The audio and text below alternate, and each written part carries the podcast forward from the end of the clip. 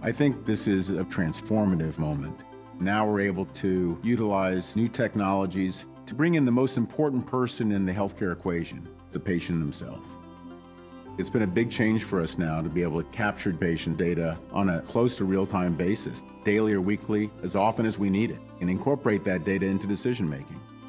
One can see how it could be overwhelming if all this data just showed up at your doorstep. So we take the data, aggregate it, put it through a variety of algorithms, and then put it on a dashboard that we've built to display the data in a secure and user-friendly way. From a physician perspective, it's actually less work. Now I have a team that's monitoring this information on a daily or weekly basis. They're able to manage the data much more effectively and the patients much more effectively, as well as provide better care. When patients are home, they can log into their own personal health record and view all the information that's contained within.